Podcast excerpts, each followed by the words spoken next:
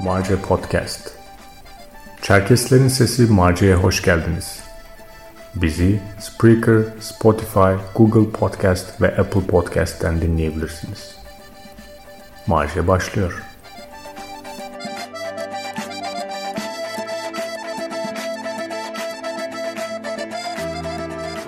Merhabalar. Bu hafta Marja gündemde Erdoğan ve ben varız. Sencer maalesef bu hafta aramızda olamayacak. E, bu hafta dünya gündemini oldukça meşgul eden ve e, Kafkasya bölgesine yakın olması hasebiyle de hepimizi ilgilendiren Kazakistan'daki e, halk isyanından ve ondan sonra yaşanmış e, yaşanan olaylardan e, bahsedeceğiz. Kazakistan deyince tabii Rusya'nın pozisyonu, uluslararası güçlerin pozisyonu vesaire de devreye giriyor. Fakat Kazakistan Türkiye kamuoyunda yeterince bilinmediği gibi Çerkezlerin gündemine de pek giren bir bölge değil. Onun için biraz Kazakistan'dan, Kazakistan'ın mevcut konumundan, sosyolojik yapısından, toplumsal yapısından ve sisteminden e, bahsedelim istiyoruz. Ondan sonra yaşanan olaylara ve e, geldiğimiz noktaya e, değineceğiz ve bunun Kafkasya'ya, Rusya'ya etkilerinden bahsedeceğiz. E, ne dersin Erdoğan? Öncelikle Kazakistan'ı birazcık e, konuşalım istersen, Kazakistan'ın özelliklerini.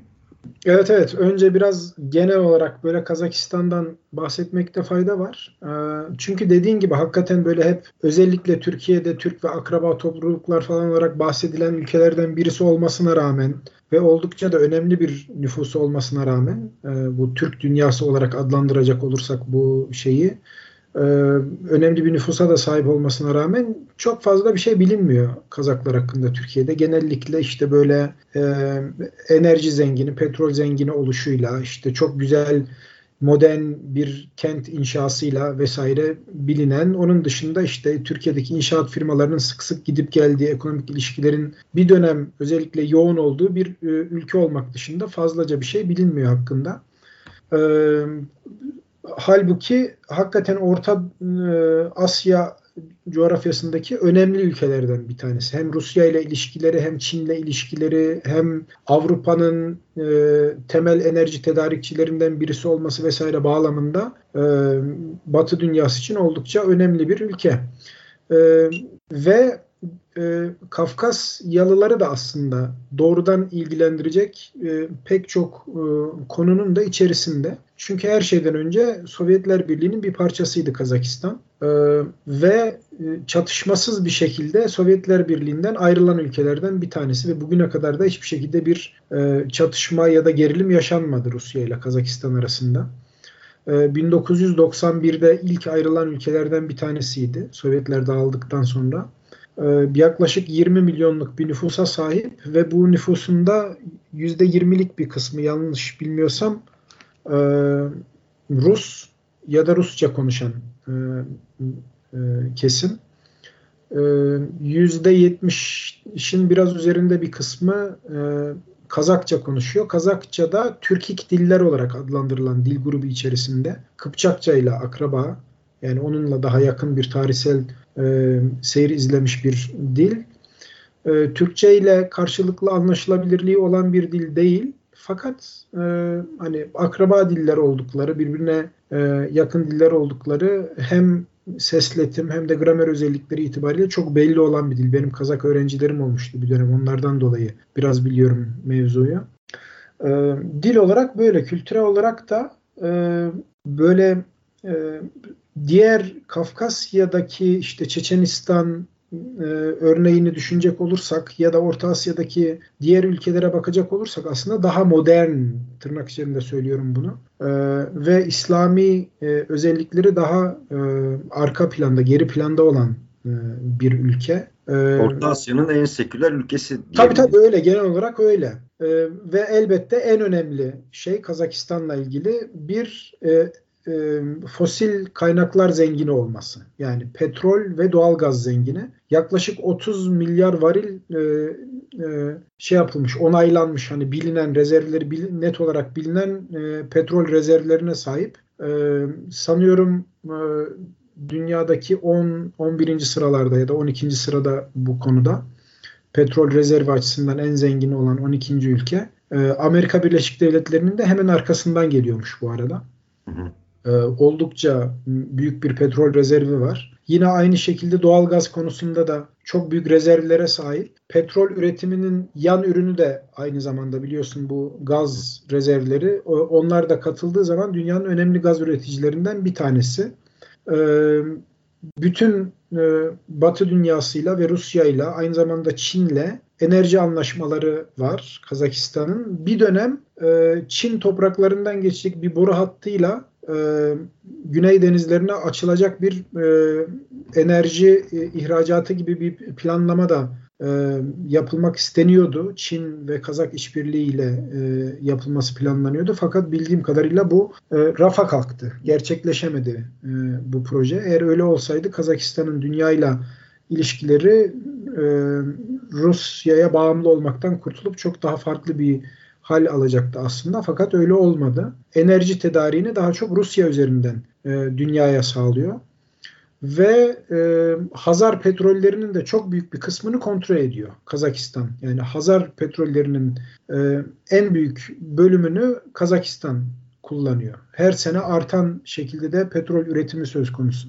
Ekonomik olarak e, Türkiye'ye benziyor. Yaklaşık e, 10 bin doların biraz altında e, kişi başına düşen e, yıllık geliri var. E, onun dışında tabii Türkiye ile benzer pek çok başka yönü de var. Türkiye'nin özellikle son yıllarda içine girmiş olduğu şeyi düşünecek olursak, hattı düşünecek olursak e, 1991'den bu seneye kadar çok kısa bir süre öncesine kadar tek kişinin yönettiği bir ülke vardı. Yaklaşık 30 yıl boyunca Nur Sultan Nazarbayev yönetti ülkeyi.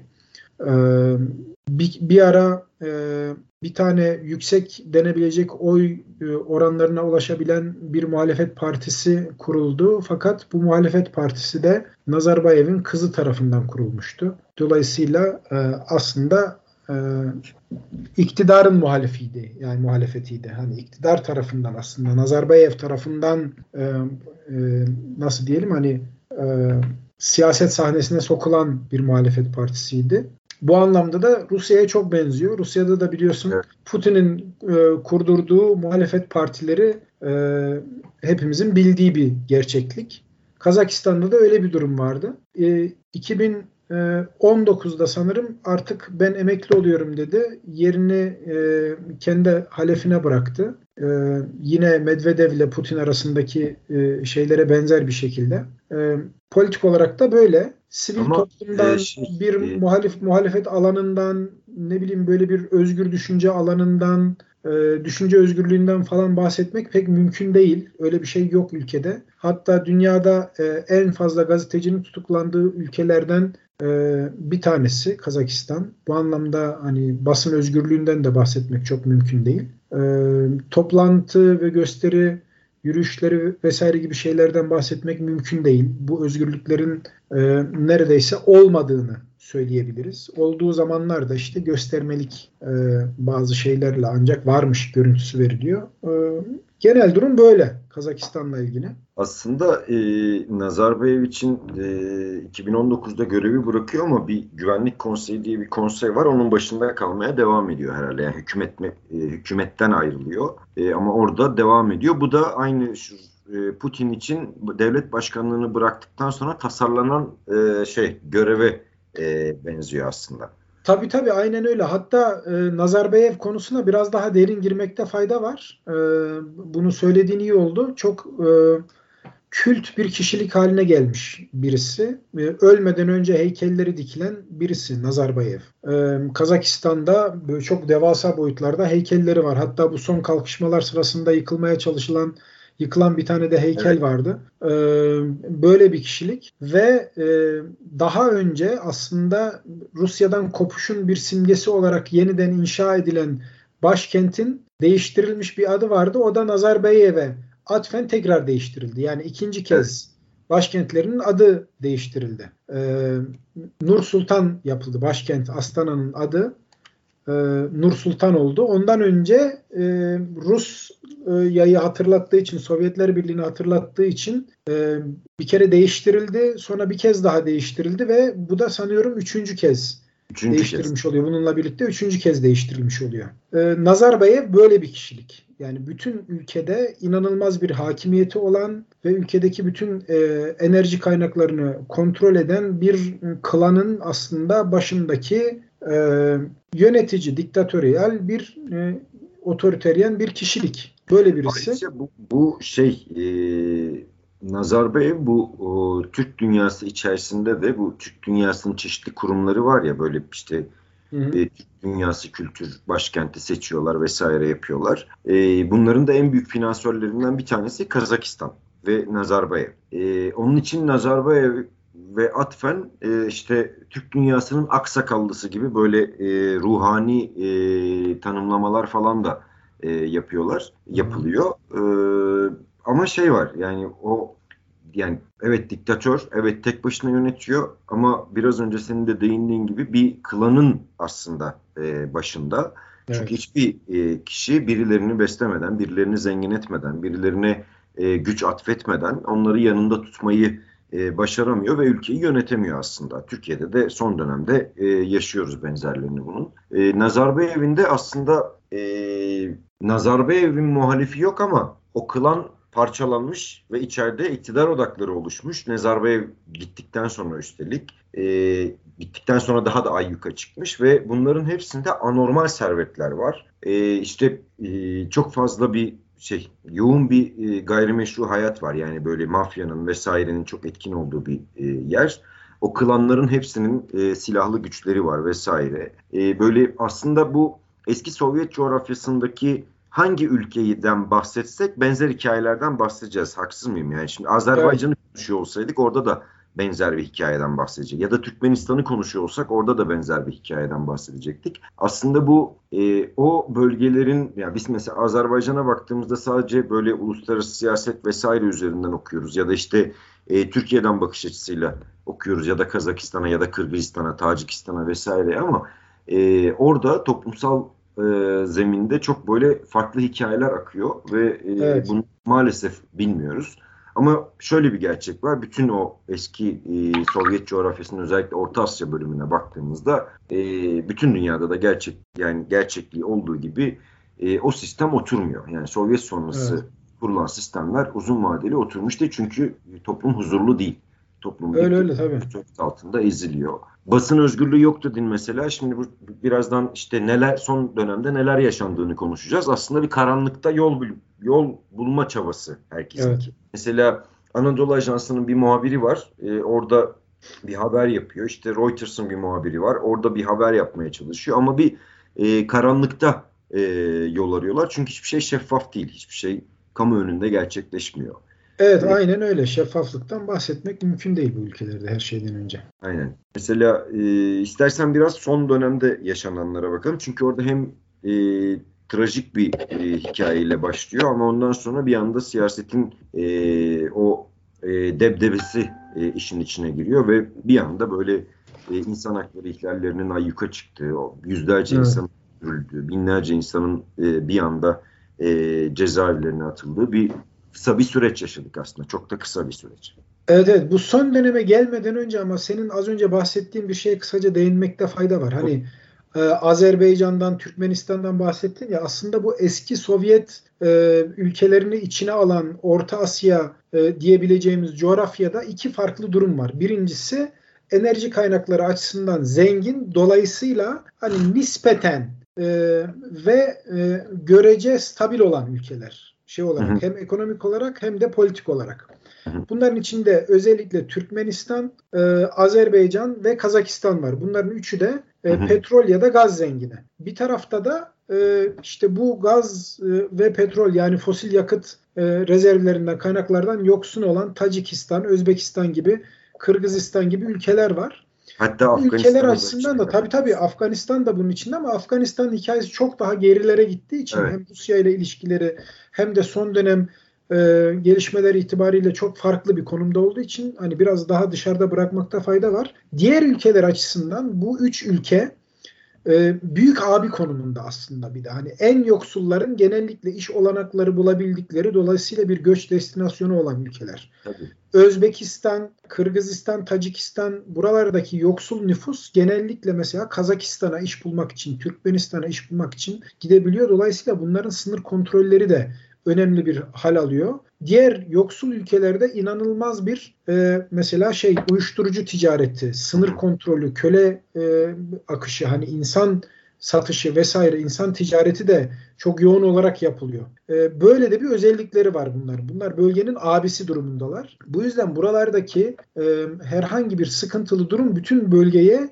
e, ciddi problemler yaşatacak bir e, sorun aslında. Yani bunlar sadece bu ülkelerin kendi iç siyasetini ya da kendi ekonomisini falan etkilemeyecek bütün bölgeyi de inanılmaz derecede etkileme potansiyeli taşıyan sorunlar. Azerbaycan'la ayrıldığı noktada Azerbaycan'ın e, e, sorun yaşadığı e, bir taraf daha olması işte Ermenistan. Evet. Yoksa aslında iç politika açısından bu iki ülke birbirlerine çok benzerler. Yani e, yönetim şekilleri, e, bu iktidarın aktarılma şekli vesaire bunlar birbirine çok benziyor yani her iki ülke Aslında arasında. orada temel fark belki de Azerbaycan'ın milliyetçiliğini besleyen başka bir aracın da olması. Kazakistan'ın öyle bir aracı yok.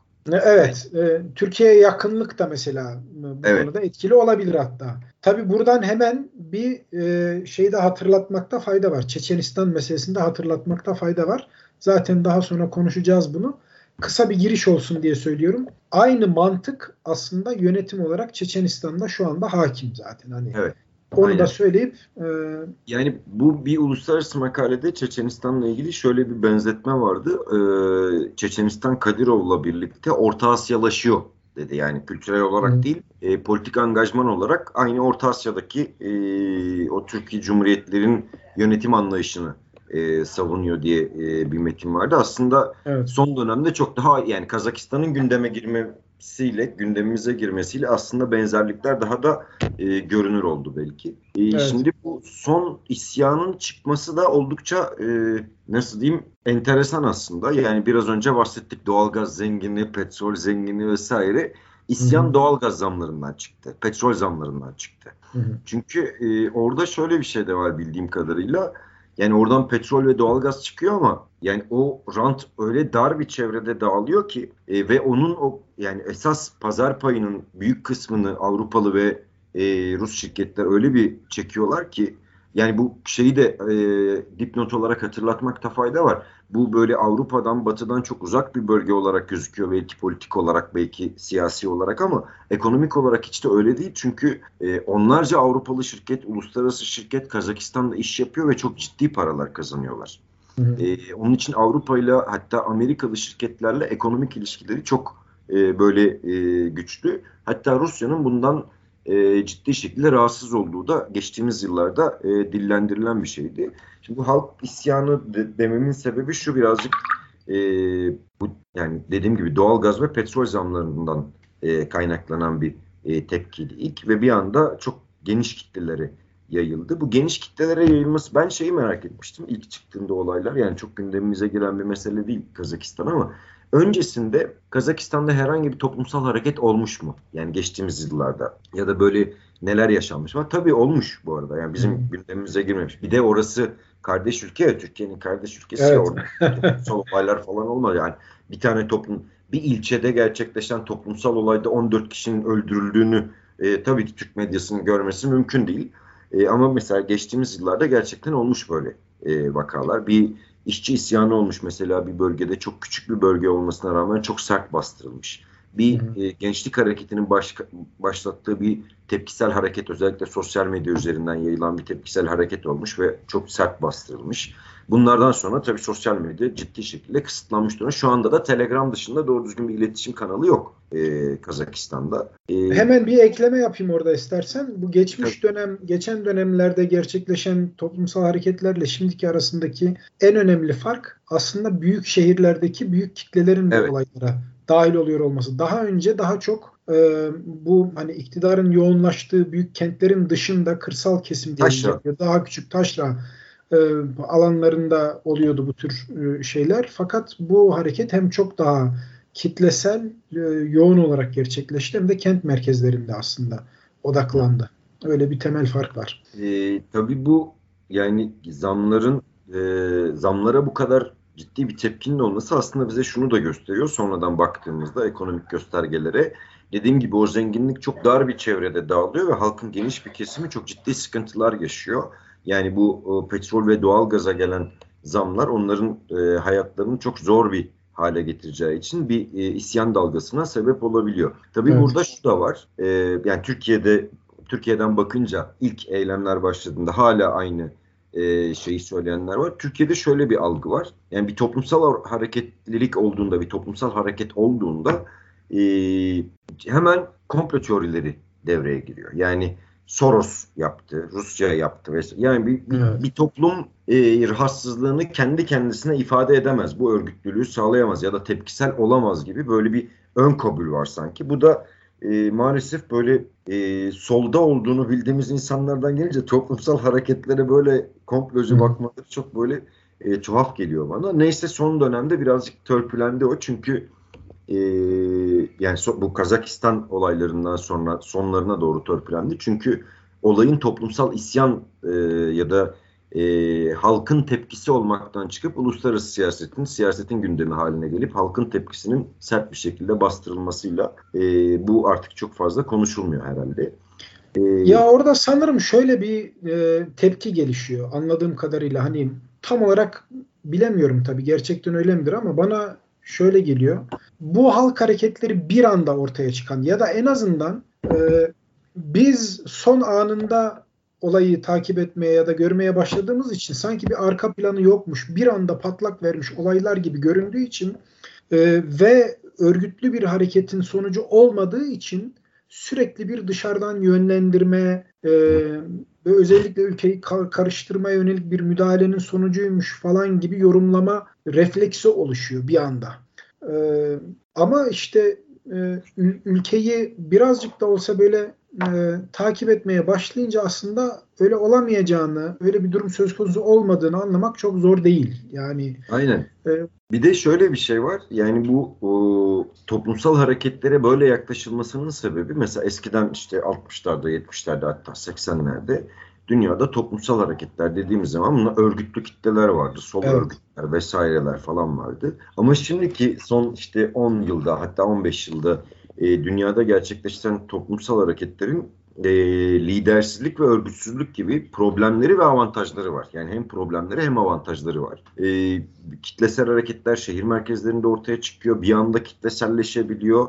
E, hiç beklenmedik şekilde ortaya çıkabiliyor. Fakat özellikle otoriter rejimlerin hakim olduğu e, bölgelerde ise bunlar ki Kazakistan böyle bir bölge kısa zamanda çok ciddi kayıplarla, çok ciddi e, insan hakları ihlalleri ve çok ciddi baskılarla maalesef bastırılabiliyorlar ve e, kitlelere yayılmış bir örgütlülük olmadığı için anlık tepkisellik e, olduğu için ya da biz öyle görüyoruz bilmiyorum son, bundan sonra neler yaşanacak ama şimdilik fotoğraf bu şekilde en azından. E, onun için bu komplo teorilerine daha açık bir e, alan oluyor. Ama dediğim gibi senin biraz önce dediğin gibi bölgeyi birazcık daha böyle araştırdığında aslında toplumsal e, hareketleri besleyen dinamikler zaten var. Ben mesela e, herhalde 4-5 yıl önce Kazakistan'da bir müzik grubunun başlattığı bir tepkisel bir sosyal medya şeyiyle karşılaştım. E, mesela o şunu hatırlattı bana. E, bu aslında bu muhalefet bir taraftan özellikle gençler bu internette dünya ile entegre olan gençler arasında e, muhalif bir dinamik bir taraftan besleniyormuş. Böyle çok e, kurumsal örgütlülüğü olmasa da ve böyle bir e, isyana, böyle bir tepkiselliğe sebep olmuş. Ama maalesef dediğim gibi ha bir de şu var. E, böyle toplumsal hareketler zaten ortaya çıktıktan sonra, kitleselleştikten sonra e, tabii ki ona manipüle etmek isteyecek güçler olacaktır. Tabii ki e, yönlendirmek isteyecek olanlar olacaktır ki Kazakistan'da da büyük ölçüde böyle oldu. Manipüle ettiler. Yani silahlı e, figürler girdi devreye ve o silahlı figürlerin sonradan Azerbaycan içerisindeki iktidar kliklerinin e, e, yönlendirmesiyle harekete geçtikleri ortaya çıktı ve e, çok ilginç bir şekilde işte e, Tokayev bir anda Rusya'yı e, çağırdı. Çağrı Çok verdi evet.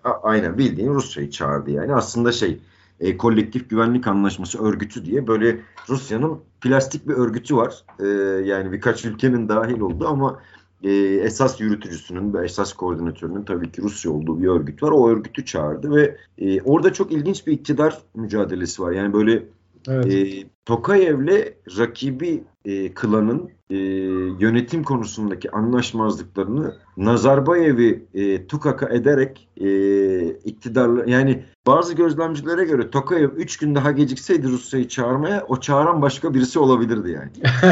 Olabilir.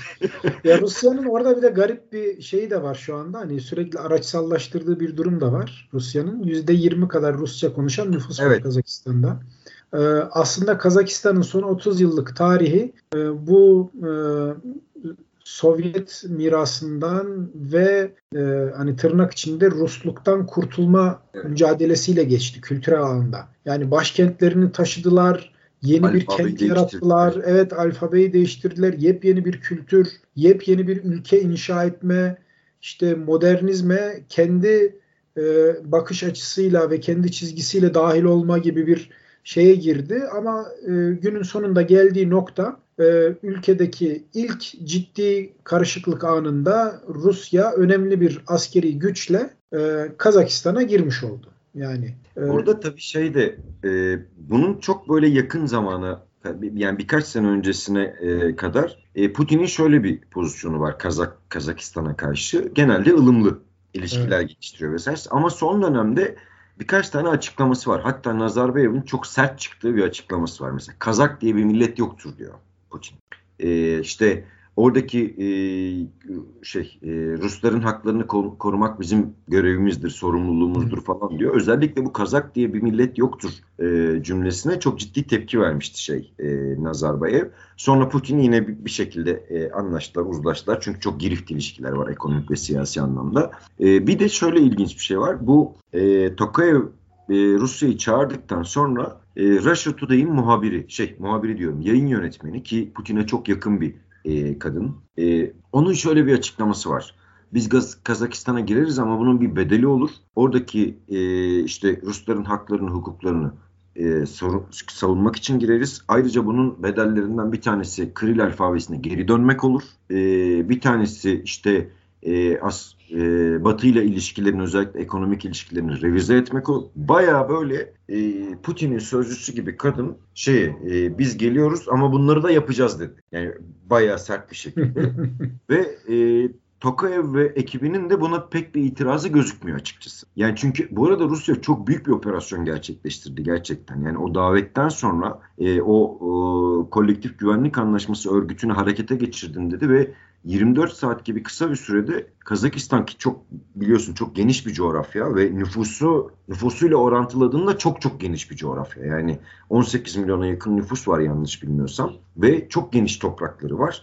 Ve o toprakların çeşitli bölgelerinde e, askeri üsler var. Bunlar Kazak üsleri. E, bu üslerde e, bu üstlere Rusya 24 saat içerisinde bütün askeri birliklerini yığdı abi. Yani ve bu, bu dünyada çok az ülkenin hatta belki Amerika bile bu kadar hızlı gerçekleştiremezdi böyle bir e, yığınağı diyor e, askeri analistler özellikle. Bunun Hı. sebebi şu, o üsler onların zaten. Yani o, o üsleri o üsleri inşa eden onlar zaten. Yani o Sovyetler döneminde ve çoğu atıl durumda ama Rusya oranın her tarafını biliyor zaten. Yani çok iyi bildiği bir evet. bölge. Ee, çok kısa sürede bir askeri şey e, hava e, operasyonu gerçekleştirdi ve karadan girmiş oldu. Tabii bir direnişte karşılaşmadı çünkü zaten davet eden e, Kazakistan hükümetiydi. Tokayev'de bence iktidarda kalmak ve e, klanını e, yürütebilmek için o rantın rantı elinden tutmak için e, ki yine benim değil birçok böyle bağımsız gözlemcinin e, tespitine göre Kazakistan'ı bağımsızlığından etti. Yani şu anda evet. Kazakistan'ın ciddi bir bağımsızlığından söz etmek pek mümkün değil. Bu demek değil ki Rusya Kazakistan'ı işgal etti artık orası Rus toprağı falan böyle onlara artık gerek yok yeni dünyada zaten. Yani o e, yani şu anda mesela şey e, dün veya bugün olması lazım Rus birlikleri çıkmaya başladı. Ya Rusya askeri olarak girdiği hiçbir yerden tamamen çıkmaz. Ve hiçbir yerde şey bilgisi yok. Ne kadar birlik girdi, ne kadar birlik çıktı, ne kaç kişi girdi, kaç uçak girdi, kaç kaç tank çıktı öyle bir bilgi yok. Çünkü bütün askeri bölgeler artık onların hakimiyetinde ve siyasi olarak da artık e, Rusya'nın tırnak içerisinde uydusu gibi hareket edebilecek bir Kazakistan inşa etti burada. Burada şeyi de kullandı e, Rusya. Batı ile bir taraftan didişiyor biliyorsun. E, evet. Ukrayna meselesi üzerinden. Ve orada bir açık alan vardı. Yani Kazakistan Batı'nın en azından askeri ve siyasi olarak çok fazla müdahil olamayacağı bir e, bölgeydi. O açık alanı çok böyle kısa sürede bir oldu bittiyle değerlendirdi ve elini daha da güçlü bir hale getirdi. Bu tabii Batı'nın da çok parçalı ve çok dağınık bir halde e, olmasından kaynaklanan bir e, alan. Yani Atlantik İttifakı denen ittifak şu anda e, işte Biden tam olarak kendisini oturtmuş ne yapacağını bilemiyor bir halde. İşte Avrupa Rusya'ya çok bağımlı özellikle e, enerji konusunda. O Rusya'ya çok ciddi bir şey yapamıyor. Evet Rusya'nın canını acıtıyorlar belki yani ekonomik yaptırımlarla vesaireyle ama hala kısıtlı da olsa hala dayanabilecek bir e, gücü var Rusya'nın ve Putin bu fırsatları çok iyi değerlendiriyor. Kazakistan da onun böyle altın tepside sunulmuş bir e, fırsat olarak önüne çıktı. E, burada belki şeyi de konuşmak lazım. Yani Rusya'nın bu emperyal stratejisinin temel dinamiklerinden, temel dinamikleri neydi, neler oluyor falan onları da konuşmak lazım belki herhalde. Bu arada e, Türkiye açısından durum ne en azından makro düzeyde ona da kısaca bir bakmakta fayda var. Geçen hafta e, Türk Devletleri Teşkilatı hani şu e, sürekli gündemde tutulan Türkiye'de haritalar falan yapılıyor işte başkanları değiştiriliyor falan ya o teşkilattan Kazakistan'a devlet e, destek vermeye hem yönetime hem de halkına e, ihtiyaç duyulan her konuda destek vermeye hazırız diye çağrı yaptı. E, bu çağrıdan iki gün sonra Ermenistan tarafından dönem başkanlığı yapılan işte bu kolektif güvenlik anlaşması örgütünün silahlı kuvvetleri Kazakistan'a çağrı üzerine giriş yaptılar.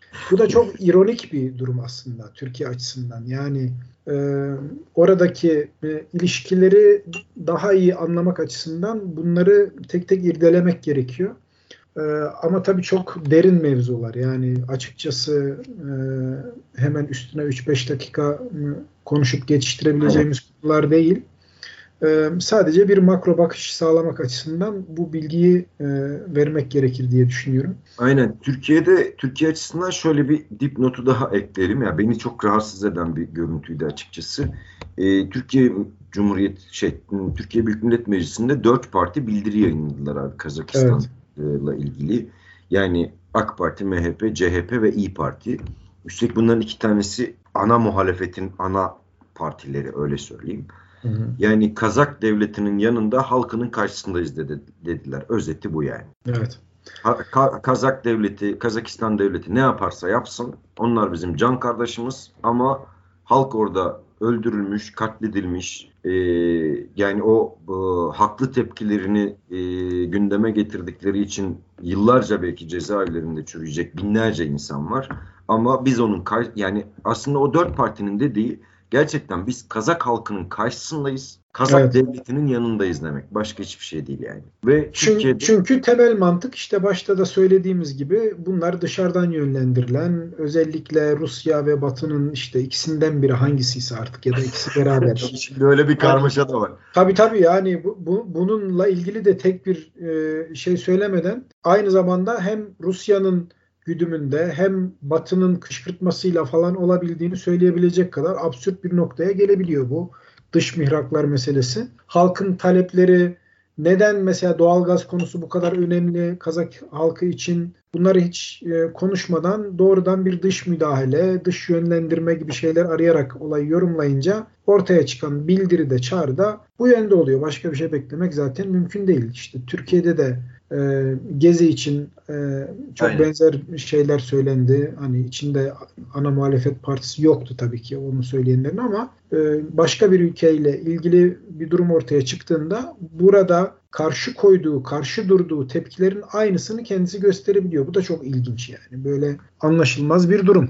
Aynen. Bu e, yavaş yavaş böyle programın sonuna gelirken istersen şeyden bahsedelim. Yani bu biz Kazakistan'ın Kazakistan'a Rusya'nın müdahalesini konuştuk ama e, Rusya'nın e, genel perspektifi, genel siyaseti içerisinde bu e, son Kazakistan müdahalesi ne anlama geliyor? E, bu bence önemli bir e, nokta. Çünkü e, geçtiğimiz aylarda yani hatta belki ay bile olmadı. Tataristan'ın özelliğini neredeyse ortadan kaldırdılar. Ki Tataristan evet.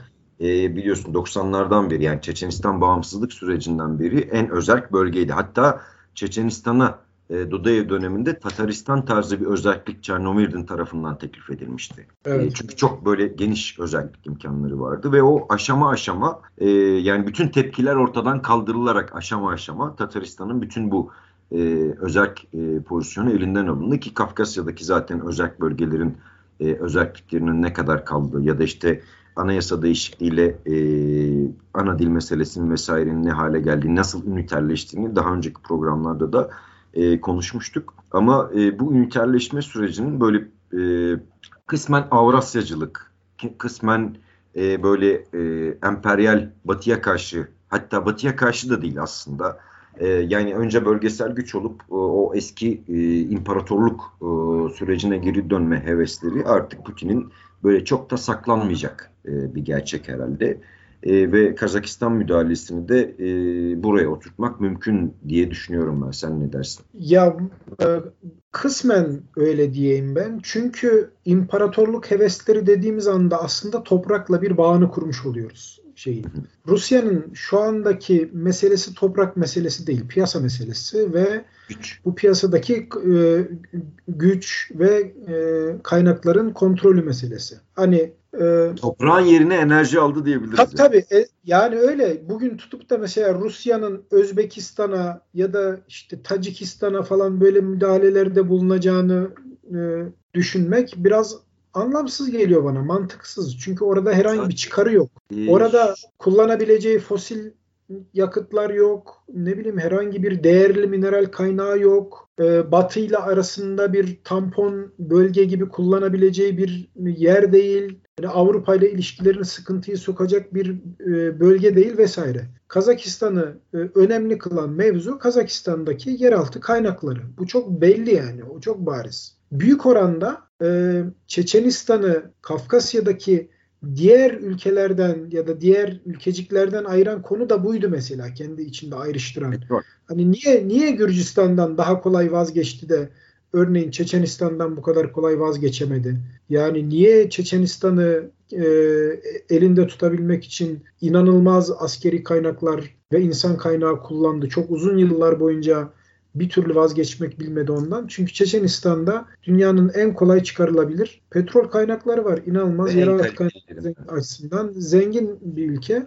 Tabii bunun dışında da bir sürü sebep var yani. Kendi e, tarihsel şeyi içerisinde görmesi sadece Çeçenistan değil bütün Kuzey Kafkasya ile e, e, ilgili bağları enerji anlamında okunamaz tabii ki. Yani kendi sınır bölgesi olarak görüyor orayı.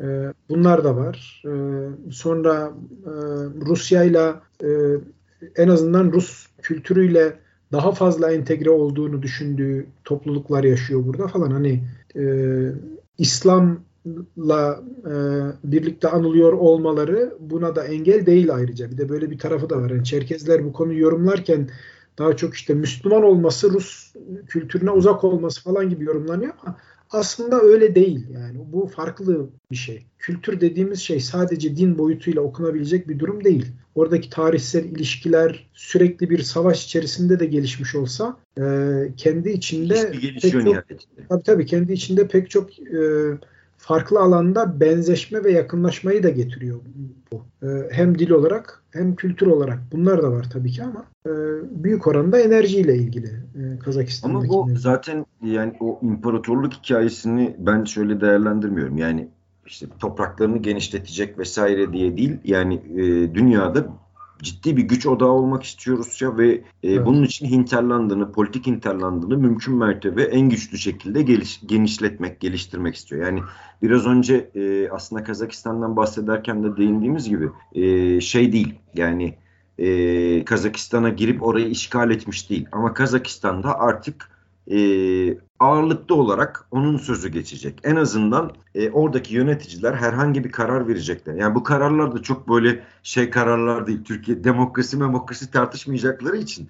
Evet. E, yani hangi e, ihalenin nereye verileceği, hangi şirkete verileceğini e, ne karar verirken en azından ya da işte silah alınacaksa nereden silah alınacağına karar verirken önce Rusya'yı düşünecekler. Rusya'nın tavrı ne olur diye düşünecekler ya da e, onun tavrına göre pozisyon alacaklar. Bu aslında bir ülkeyi işgal etmekten çok daha kolay, çok daha masrafsız e, yönetme şekli ya da yönlendirme şekli. E, onun için Rusya yani e, imparatorluktan kastım yani hinterlandını, politik etkisini, siyasi alanını mümkün mertebe e, geliştirmek istiyor.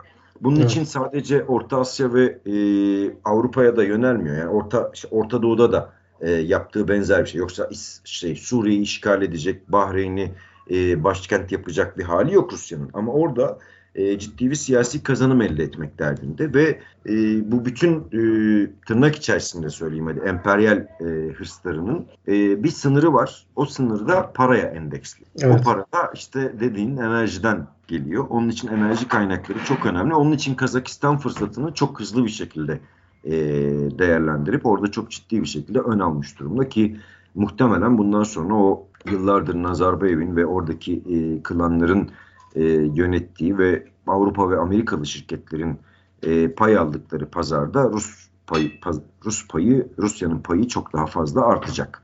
Evet. Ee, Bunun burada, tabii toplumsal e, yansımaları da olacak. E, ve politik. Birincisi Nazarbayev dönemi artık bitti resmi olarak Kazakistan'da. Evet. Bu çok net olarak ortaya çıktı. Ee, oradaki e, hem politik hem de ekonomik e, paylaşım, bölüşüm, iktidar paylaşımı büyük bir hızla bundan sonra yapılacaktır ve yeni bir oligarşik dönem muhtemelen inşa edilecek orada. Aynen. Yalnız ee, burada şöyle bir şey var. Kültürel anlamda şimdi muhtemelen Rusya'nın baskılarından bir tanesi işte e, Kril'e geri dönmek, işte Rus dilinin daha ikinci dil olması vesaire olacak. Ve bunlar tartışılmaya da başlandı. Orada Rus dili yalnız bu arada ikinci resmi dil zaten Kazakistan'da. Rusça işte öyleydi. Her bir, zaman öyle bir pozisyonu vardı yani. Bir, bir statü değişikliği talep ediyor herhalde e, Rusya orada. E, ve e, bu baskılar artınca e, şöyle bir yorum da var. Ne kadar katılırsın bilmiyorum da. E, yani biraz önce bahsetmiştin ya işte 30 yıldır aslında Rusya'nın etkisinden uzaklaşma çabalarında Nazarbayev ve ekibi. Ve e, toplumda da bu anti-Rusya bir damar var e, toplumsal evet. zeminde. E, onun için bu böyle e, kısmi tepkiselliklere e, sebep olabilir diye düşünüyorum. Çünkü Kazakistan'da Nazarbayev'e e, muhalefet eden ve şu an sürgünde olan figürler var ve bu figürler aslında e, bayağı da milliyetçi figürler. Yani evet. e, e aynı zamanda Kazakistan'ın içerisinde de bu o, Rusya karşıtı e, milliyetçiliğin bayağı bir zemini varmış benim okuduğum kadarıyla. Tüm eski Sovyet coğrafyasında var bu milliyetçilik. Rus, Rus karşıtı milliyetçi hareketler. Ee, Çeçenistan'da da e, çok iyi bildiğimiz gibi hepimizin ilk evet. Birinci Çeçen Savaşı döneminde aslında milliyetçi bir hareket vardı orada. İslamcı, cihatçı vesaire şeylerden çok daha önce milliyetçi bir hareket olarak başladı. İçkerya Cumhuriyeti o anlamda e, İslami niteliklerinden çok Çeçen ya da işte milliyetçi nitelikleri öne çıkan bir e, yerdi diyelim artık hani siyasal birimde. Sonradan değişti oradaki durum.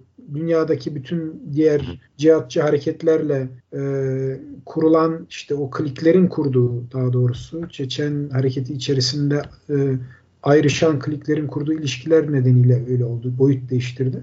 Onun dışında tüm Sovyet coğrafyasında var o milliyetçilik. E, bu arada e, vaktimiz bayağı bir daraldı. E, evet. son olarak böyle son anda e, gündemimize girdi. Yani yakından takip etmemize rağmen çok sıcak bir gelişme olması sebebiyle Çeçenistan'daki son sürece değinip yavaş yavaş e, bitirelim istersen. Evet. E, Çeçenistan'da Kadirov rejiminin son günlerde e, yaklaşık 70 tane e, ve Rus şey Çeçenistan dışında yaşayan muhaliflerin Çeçenistan'da kalan ailelerinden e, yaklaşık 70 kişiye çok ciddi ağır işkenceler yaptı. E, bu işkencelerden e, yani akla hayale gelmeyecek iş, işkencelerin ve e, diasporadaki Çeçenlerin telefonlarına fotoğraflarının, videolarının gönderildiği, birçoğunun kayıp olduğu, 70'e yakın insanın kayıp olduğu haberleri çıktı.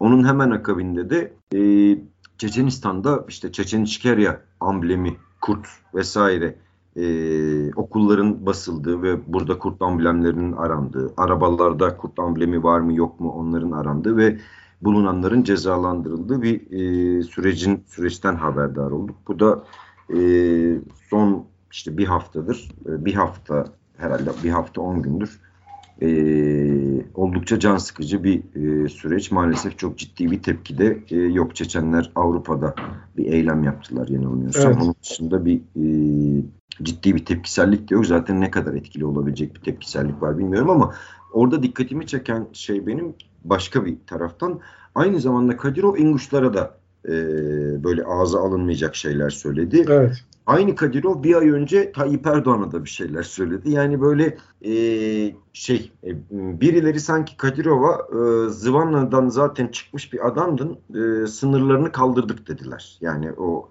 her türlü melaneti yapma özgürlüğünü e, açıyoruz önüne dediler gibi bir görüntü var ama maalesef bu e, siyasi okuma ya da siyasi karikatürize okumanın ötesinde biraz önce yaptığım şeyin ötesinde çok ciddi bir insan hakları ihlalleri süreci yaşıyoruz maalesef.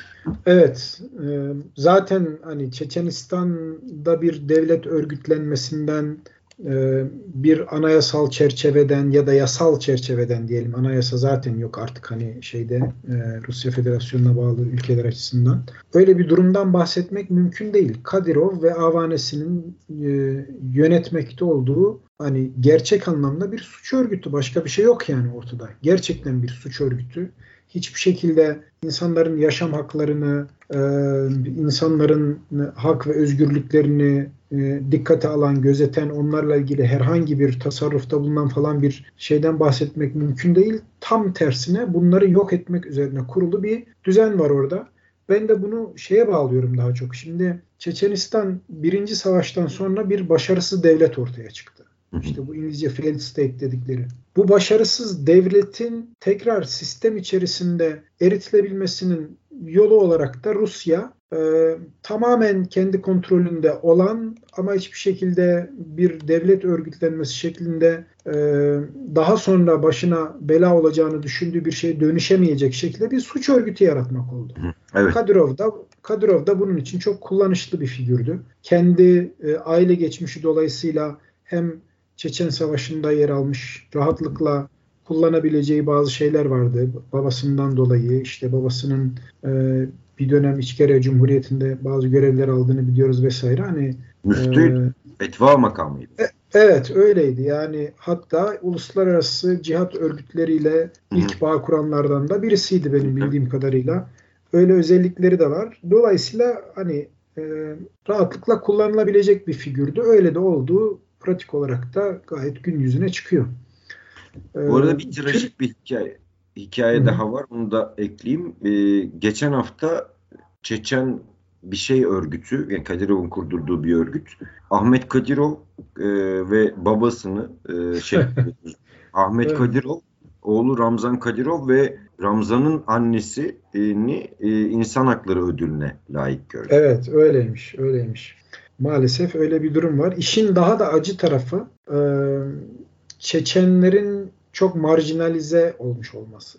Yani bunun sebepleri tabii ki hani Çeçenistan'daki durumdan kaynaklı pek çok e, sebep var ama Türkiye'de şöyle bir durum da var. Çeçenistan uluslararası cihat hareketiyle o kadar özdeşleştirildi ki insanlar Çeçen lafını duyunca sanki mutlak evet. surette böyle İslami bir şey varmış gibi hani her şeyi ona göre yorumlamak gerekirmiş gibi bir e, düşünceyle öyle bir sahikle hareket ediyorlar. Halbuki burada bahsedilen o 70 kişi kaçırılan insanlar hiçbir zaman hiçbir şeyin içinde yer almamış. Tabii. Sadece bu insanların akrabası olan onların e, annesi, babası, kardeşi vesaire olan insanlar. Yani onların e, onlarla aynı soyadını taşımak dışında hiçbir özellikleri olmayan insanlar ve bunları Bu arada şeyde... e, toparlayıp götürüyorlar e, hapishanelerden e, başka yerlere sevk ediyorlar. İşte tutup Çeçenistan'daki hapishaneden örneğin Dağıstan'daki başka hapishanelere götürüp izlerini kaybettiriyorlar insanların. Böyle bir durum söz konusu yani Çeçenistan'da. Tam bir, e, bir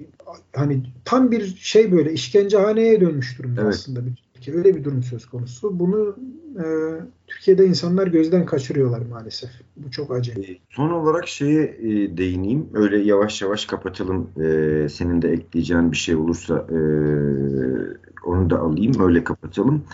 Bu e, kaçırılan e, kişilerin çoğu e, özellikle Avrupa'da ve Türkiye'de olanların akrabaları ve buradaki muhalifler ve Avrupa'daki muhaliflerin motivasyonları şey e, bu e, radikal İslami cihadist örgütlerle ilişkide olanlar değil daha çok e, en güçsüz olmalarına rağmen şu anda daha çok Çeçen İçkerya'ya e, yakın olan e, ya da o fikriyatı e, siyaseti e, güden insanların akrabaları. Bu da yani o kurt resimlerin araştırılmasının sebebi de belki hı hı. o. Esas korkunun Kadirov'un esas tedirgin olduğu şeyin o e, daha İslami motifleri olan bir direniş değil, daha Çeçen bir e, direnişten korkuyor ve çekiniyor. Çünkü Çeçenistan'da şu anki Çeçenistan'da zemin bulma ihtimali olan o ve onu devirme ihtimali olan da e, o aslında. Diğeri kullanışlı da bir şey. Yani o İslami... Tabii tabii. Diğeri zaten aslında o milliyetçi Çeçen tabii. hareketine alternatif olarak Rusya tarafından da desteklenen, pompalanan evet. bir e, hareketti. Öyle bir gelişmeydi. E, Rusya istediği sürece var olabilir o. Rusya istemediği Aynen. sürece var olması mümkün değil. Ama sadece Çeçenistan'da değil, bütün eski Sovyet coğrafyasında başta da bahsettiğimiz gibi milliyetçi bir anlayış zaten hakim. Bu er ya da geç ortaya çıkacak ve bunu biliyorlar yani. Bir zaman olacak bu. Şimdilik Kadyrov bunu kontrol altında tutabiliyor ama kontrol altında tutamadığı bir zaman da olacak. Ve dileyelim ki o zaman Çeçenler açısından daha önce yaşanan savaşlarda yaşanan acıları geri getirmesin yani. En büyük dileğimiz bu olabilir. Yani yaklaşık 300 bin insanın öldüğü 1 milyonluk e, nüfusa sahip bir halkın yarısının e, mülteci durumuna düştüğü falan bir savaş sürecinden bahsediyoruz. Yani gerçekten çok büyük bir yıkım yaşadı. Ve çok ilginç bir şekilde Kazakistan'daki yeniden inşa sürecinin çok benzeri de Çeçenistan'da evet, yaşanan Kadirov döneminden itibaren işte Grozny'yi baştan inşa ettiler ve e, her şeyle modern bir görünüm aslında. Modern tabi burada tırnak içinde evet. hani e, yüksek katlı binaların gökdelenler. gökdelenlerin falan olduğu geceleri ışıl ışıl e, sokak lambalarıyla aydınlatılmış bir kent. Hani aynen Kazakistan'ın başkenti. Hiçbir farkı yok aslında. Çünkü e, akıtabilecekleri kadar parayı akıtıp e, orada yeni bir dünya inşa ettiler kendilerine. Fakat e, hiçbir şekilde rahat olmadıkları çok belli yani. Bunun ne kadar sürdürülebilir olduğu konusunda. Evet okulu basıp da çok endişeliler. Öyle okulu basıp da kurt resmi arıyorsan bu acizliğinin ve korkunun göstergesi. Öyle evet maalesef maalesef öyle.